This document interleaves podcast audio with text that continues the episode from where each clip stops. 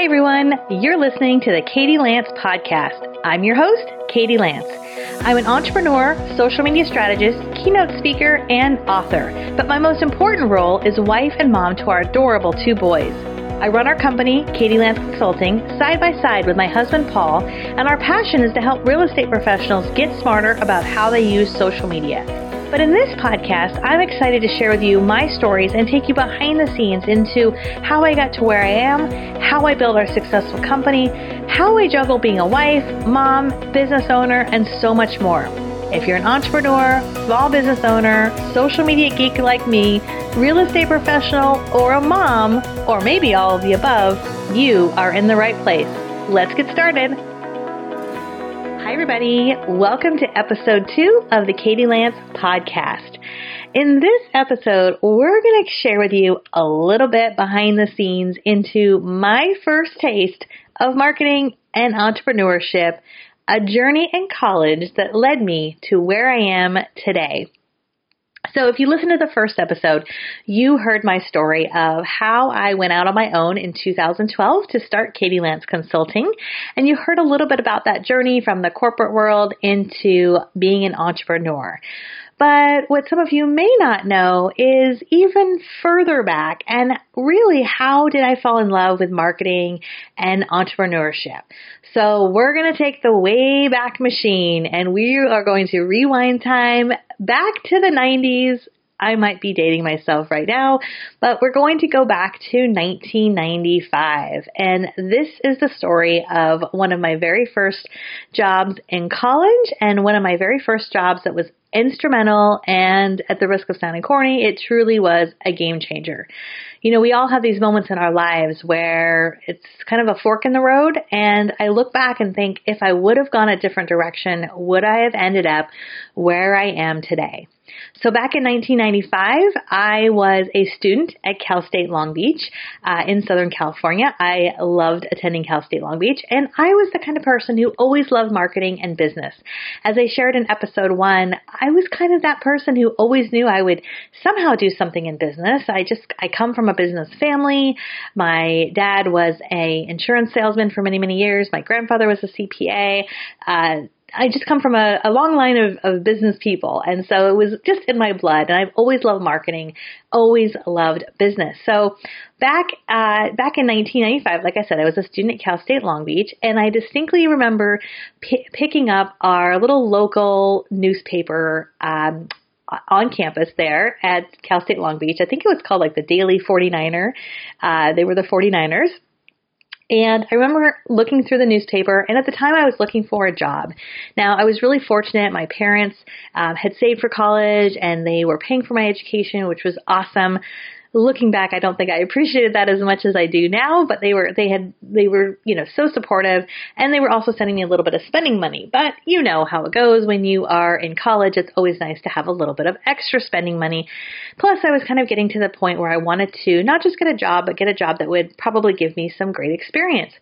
So I saw a little ad, a little newspaper ad in the classifieds that really caught my eye. And so I called the number, set up an interview, and went in. Went through the interview process and got accepted for the job. I was so excited. And the job was working for Vector Marketing selling Cutco. Now, for those of you who don't know what Cutco is, Cutco Cutlery is the number one brand of high quality kitchen cutlery.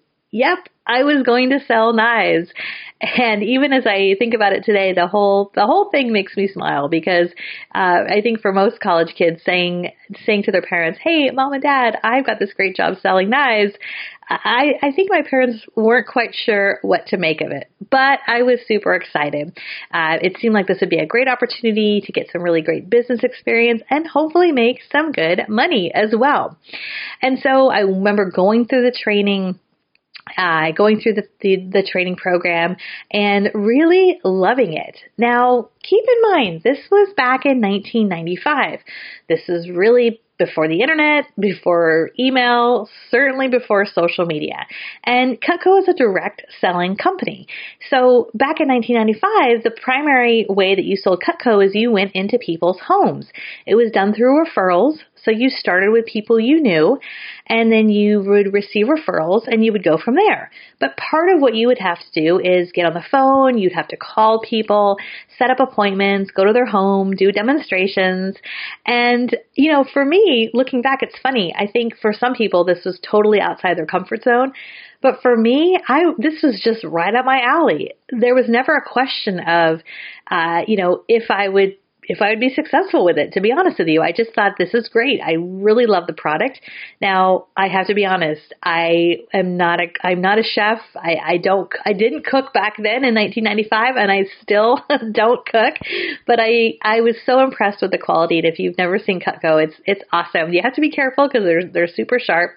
But I was super impressed with the quality and and just the the company in general. I love the people. I love the whole the whole aspect of it.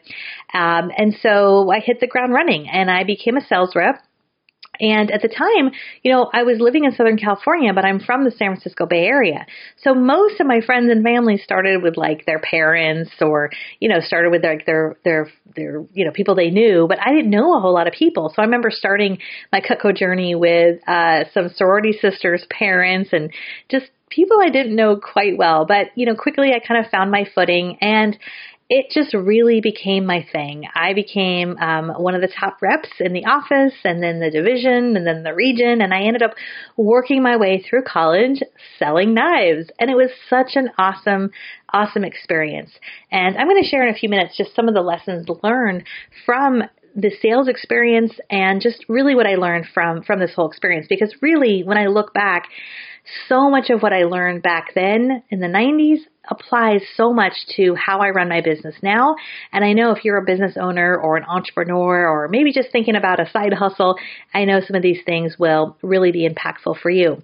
So it was a great experience for me. I, like I said, sold knives throughout college and then uh, worked my way into management. I became an assistant manager and then I became a branch manager, which basically meant I got the opportunity to open up my own offices. So I had three different branch offices, two in South Orange County uh, in Southern California and one in Honolulu, which I have to say, if you are a 20 year old and you get the opportunity to go live, work, and play in Honolulu for a summer, take advantage of it. It was an awesome opportunity.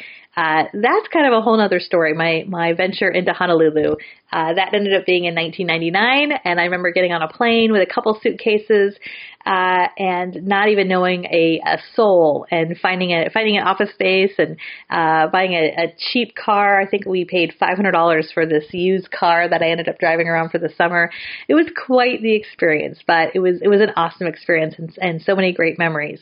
I then went uh, went on to become a district manager uh, in Whittier, uh, Whittier also in Southern California, and overall it was a great experience. I ended up working um, all in all with vector marketing about eight years, off and on through college, after college, after getting married, and it became something that really was such um, a great experience for me over the years. So I wanted to share a few lessons I've learned from that because I look back at the experience of sitting in people's homes and doing knife demonstrations and selling high quality cutlery and then running multiple offices and recruiting and training uh, sales representatives. So there was quite a number of lessons that I learned. So the first lesson I really learned is the huge value in building rapport with people.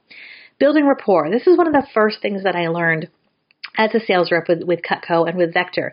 You know, when you go into someone's house, you don't just sit down and like bust open your knives and say, "Hey, which one do you want to buy? Let me let me show you everything." You took the time to build rapport and and chit chat and you know comment on their home or or just you know spend a few minutes building rapport and that is such a simple lesson, but it is something that has carried with me in so many aspects of my business. When I hop on the phone with a potential client, I just I don't just hop on the phone and start talking about business. We chit chat for a minute about you know maybe something uh, you know the, the, maybe the weather or you know or a recent trip. Um, and what's great, by the way, is now you know nowadays we can see ahead of time on social media what people are doing. So before you hop on the phone or before you have a meeting, you have a sense of who that person is and you know what their favorite sports team is and things like that. But the value of building rapport is so important. So many salespeople just cut right to the chase. They cut right to the sale, and you can't underestimate the value of building rapport. The next lesson I learned was the value of building value right? Building value. If you're going to sell anything, whether you are a real estate professional and you're selling a home or you are a parent and you're trying to sell something, you know, quote unquote, sell something to your, to your kid, uh, to your child, maybe something that you're trying to convince them to eat. It doesn't matter what you're selling. You've got to build value right? And when I think about how we uh, think about sales when it comes to things like our Get Social Smart Academy or our consulting clients or uh, or anything, you have to build value, right? And we learned a lot of that uh, working with Cutco and learning the value of of how to build value, of how to compare your product to someone else's product, and not tear down that other product, but to build value so people understand the value. So if you're a real estate professional listening to this, you know, when you think about presenting the price or presenting offers to your clients, are you building value before you get to the price, before you get to the dollar amount, right? That's something that makes a big difference. Another big lesson I learned from my experience in college with Cutco and Vector is that it's a numbers game. It truly is a numbers game. And I have to say, if you're taking notes, write this one down because it's a numbers game in so many parts of your life, in so many parts of business. When I think about the success I've had in our business, this is the thing that I have held on to. I remember in my, my days with Cutco and Vector, they would always say, you know, if you make a certain number of phone calls, you're going to talk to a certain number of people, you're going to set up a certain number of appointments, and you're going to close a certain number of sales. And I remember for me at the time, if I would sit down with 10 people, I typically would close or, or get sales from at least six or seven of those people. Sometimes higher, sometimes eight or nine, but typically six or seven. And so I would think about my sales goals goals and my income goals, and it would all be wrapped up within numbers. If I wanted to get 10 appointments, that would mean I'd have to make at least 30 phone calls, right? And so when you think about your business in general, it's a numbers game. How many people do you have to email? How many doors do you have to knock on? How many times do you have to post to social media? How many times do you have to create videos? How many times do you have to run ads for people to notice, for you to get the results that you want? So often, people don't understand that right? I see this happen all the time in social media. They create one video or they do two or three videos or they post a few times and then they don't do anything else.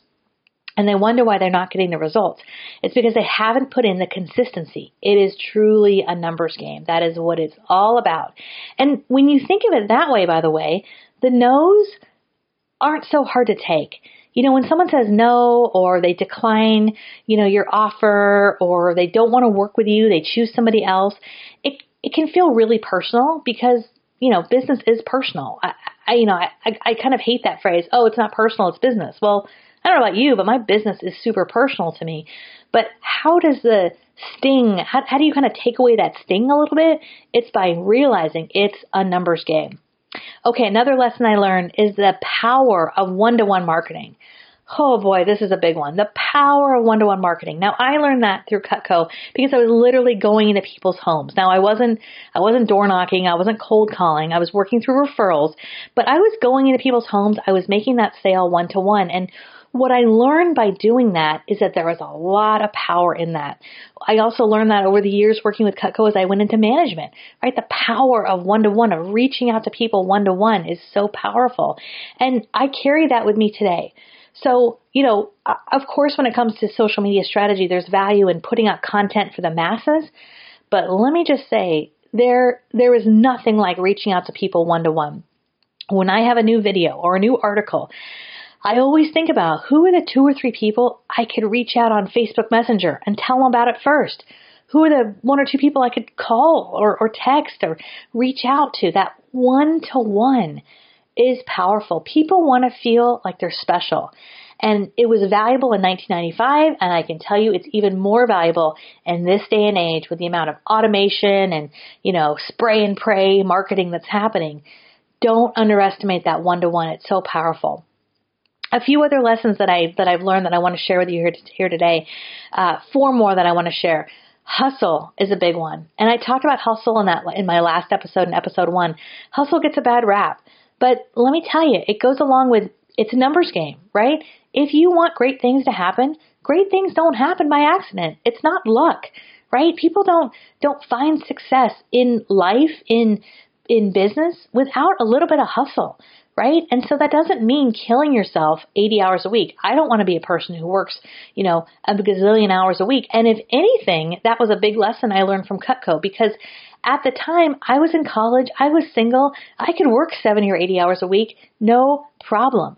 But as I grew older, as I got married, as I had kids, I I never wanted to get burned out like to be honest with you, I got burned out after working with Cutco for a long time because I was working so hard and I misunderstood. I misunderstood that I thought hustle was about working a gazillion hours a week. No, hustle is about working smart, not just working hard. It's about saying, these are the times I'm going to work, and when I'm committed to working, I'm going all in, right?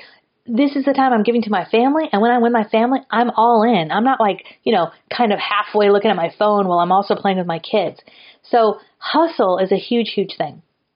The last three things here when it comes to le- lessons learned team building, the value of building a team. And I saw this firsthand with the teams I worked with, with Vector and with Cutco, and I had the privilege and honor of building my own teams, which was amazing. It was so awesome. And then being a part of a, a, a team bigger than myself and I see this now, you know, with our own team. Right now we've got my husband, who's my partner in life, partner in business, but we also have a great virtual team as well. And so there's so much value in, in making people feel like they're a part of something. We see that with our team. We also see that in our Get Social Smart Academy. You know, why do people join our academy? They join our academy for the training and the education, but they stay because of the team. They stay because of the community. And the same is true in any business, in any organization, right? Why do people join a church? Why do they join a company? Why do they join a, a new real estate brokerage? Well, of course, in the beginning, it's about it's about the money or it's about you know you know certain things that are tangible. But I can almost guarantee that most people stay in an organization and a business because of the team, because they feel like they're a part of something right? And so making people feel like they're a part of something I think is so important. Last couple lessons I learned is the value of working with great people. Working with your people, right? There's people in life that just, no matter what you do, they're not going to like you. And I've just learned that's okay. There's people I know that might be listening to this that don't like me. That's okay. You're not my people, and that's okay. I want to work with people who are my people. And I think part of that just comes from maturity. Some of that, com- some of that just comes from, you know, uh, you know, I, and and I don't mean maturity as far as age, but maturity in, in life, maturity in business. And there's so much value in working with great people. Sometimes you bring people onto your team. Sometimes you bring people on as clients that are not a good fit, and it's okay to say no. It's okay to let them go. Every no opens up an opportunity for a yes. Every no opens up an opportunity for a yes, and I'm a big believer in that. Last big lesson I want to share here is this do what you love.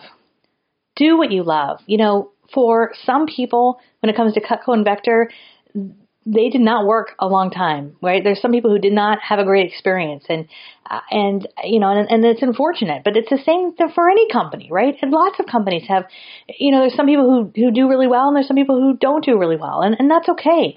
But at the end of the day, are you doing what you love? One of the reasons I worked for you know, worked with with Cutco and with Vector for, for more than eight years is because I loved it. I love the products. I still love Cutco. I still have a a big ultimate set on my counter, right? We still use it. We we love the products and and some of my bestest and dearest friends, uh, people that you know I, I, I may not talk to all the time, but they're they are the most loyal people that I know. They're the people that I met through Cutco, through Vector, and it's such a reminder to do what you love. And if you listen to my first episode, I, I talk a lot about this. You know, the, the value of doing what you love, of listening to that small voice in, inside that says, you know, what should you be doing? Because at the end of the day, we're not guaranteed any more time on this earth. And, and not to be morbid, but we spend half of our life working. So shouldn't you be doing really what you love each and every day? And if you're not, is there an opportunity to work on it on the side?